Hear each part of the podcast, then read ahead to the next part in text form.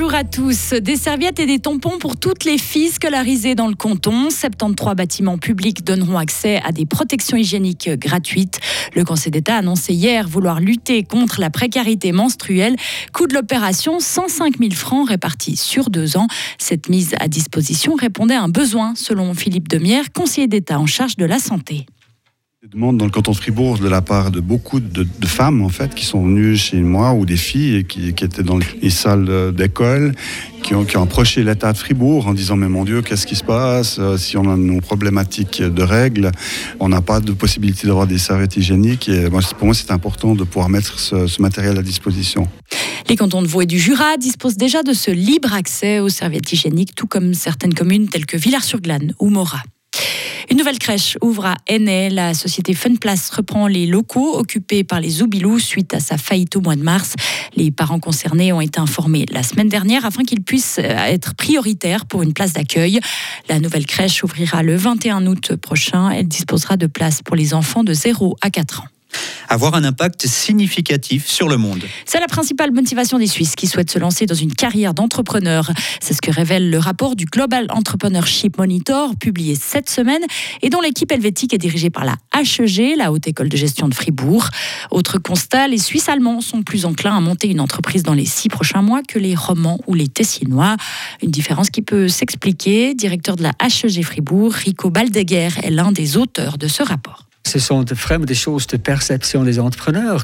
C'est notre perception des entrepreneurs à, Zurich qu'à Genève. Ça veut dire que on croit là plus à, leur propre capacité comme être entrepreneur. C'est une question peut-être culturelle, peut-être une question également de la partie éducation, et même peut-être également une question de quelle manière on parle de l'entrepreneur. Est-ce qu'il est bien vu? Est-ce qu'on veut le pousser ou pas le pousser? Ou euh, voir l'entrepreneur comme choix de carrière? Ce rapport a également mis en lumière le faible taux de numérisation des entreprises suisses. Plus de détails dans notre éclairage à 12h30. C'était dans l'air, mais c'est désormais confirmé. La Poste augmente ses tarifs. À partir du 1er janvier 2024, l'envoi d'une lettre coûtera 10 centimes de plus. Celui d'un paquet augmentera de 1 franc 50. La Poste et le surveillant des prix se sont mis d'accord et ont fait cette annonce ce matin. Pourquoi? En raison du renchérissement et de la baisse des opérations au guichet des bureaux de poste. Le patron de la Poste, Roberto Cirillo, avait expliqué pourquoi les tarifs doivent augmenter. Il faut être à mesure de maintenir l'équilibre économique et la capacité de financer le service public. Il faut faire de notre côté un effort pour être plus efficace et économiser des moyens. Et de l'autre côté, il faudra qu'on puisse ajuster les prix. Dès qu'on ne reçoit pas d'argent de la Confédération, pas de subvention, il faut qu'on le fasse avec ce qu'on gagne sur le marché.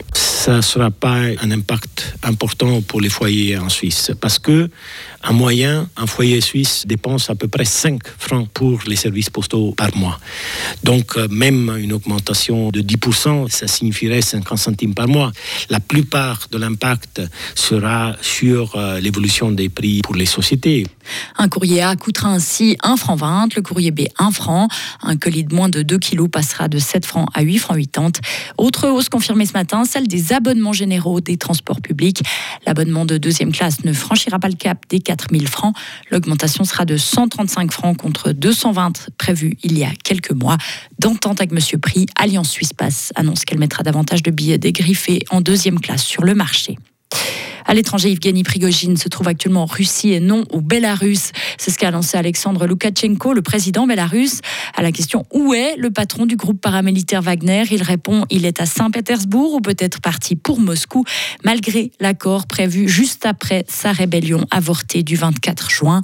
Selon Loukachenko, les combattants de Wagner se trouvent eux aussi sur territoire russe et non à Minsk pour le moment. En sport, tout va bien pour les finances de Fribourg-Gotteron. Hier soir, le club a présenté un bilan financier plus que réjouissant à l'occasion de son assemblée générale ordinaire. Un bénéfice de 540 000 francs. La moitié de la dette, à savoir 1,5 million, a été remboursée et le reste devrait suivre d'ici janvier 2024. Autre motif de satisfaction, le taux de remplissage de la BCF Arena qui s'est monté à 99%. 7500 abonnements ont déjà été vendus pour la saison prochaine et leur prix n'a pas augmenté.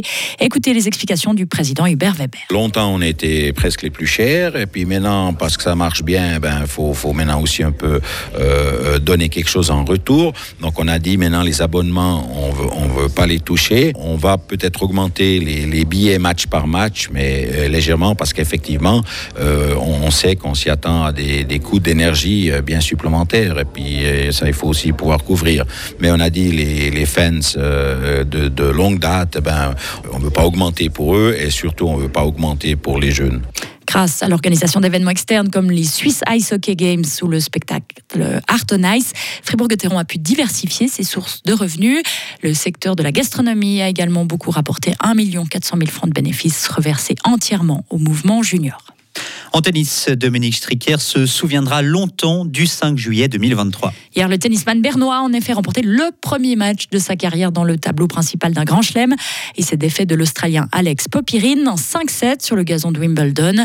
Le Suisse est toutefois revenu de nulle part, lui qui a dû sauver une balle de 4-0 dans la cinquième manche décisive. Ouais, c'était pas si facile. J'ai eu, euh, je crois, deux ou trois balles de break dans le, dans le premier jeu. Mais après, il, a, il me breakait dans le deuxième. Après, c'était pas facile. Il a, il a bien servi. Après le, quatrième jeu, c'était très important pour moi pour rester dans le, dans le match. Après, ouais, c'était très très proche. Euh, après, je suis content de faire le break pour 4 partout, je crois. Euh, après, ouais, 5 partout, il a eu 40-0. Après, je reviens, je fais le break. Après, ouais, tu es là, tu penses, euh, tu peux finir le match avec 4 points de service. Euh, ouais, après, c'est 7-5, c'est jusqu'à très, très bien.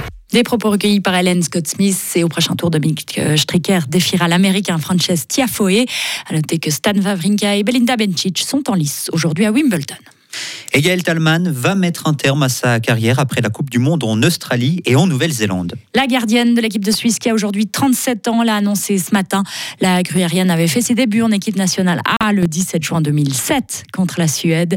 À 16 ans, la Fribourgeoise a disputé plus de 100 matchs internationaux et a participé à trois phases finales en tant que numéro 1 dans les buts helvétiques. À partir du 1er septembre, elle sera responsable du football féminin au sein du FC Lugano et entraînera les gardiens de but du Team Ticino. Retrouvez toute l'info sur frappe et frappe.ch.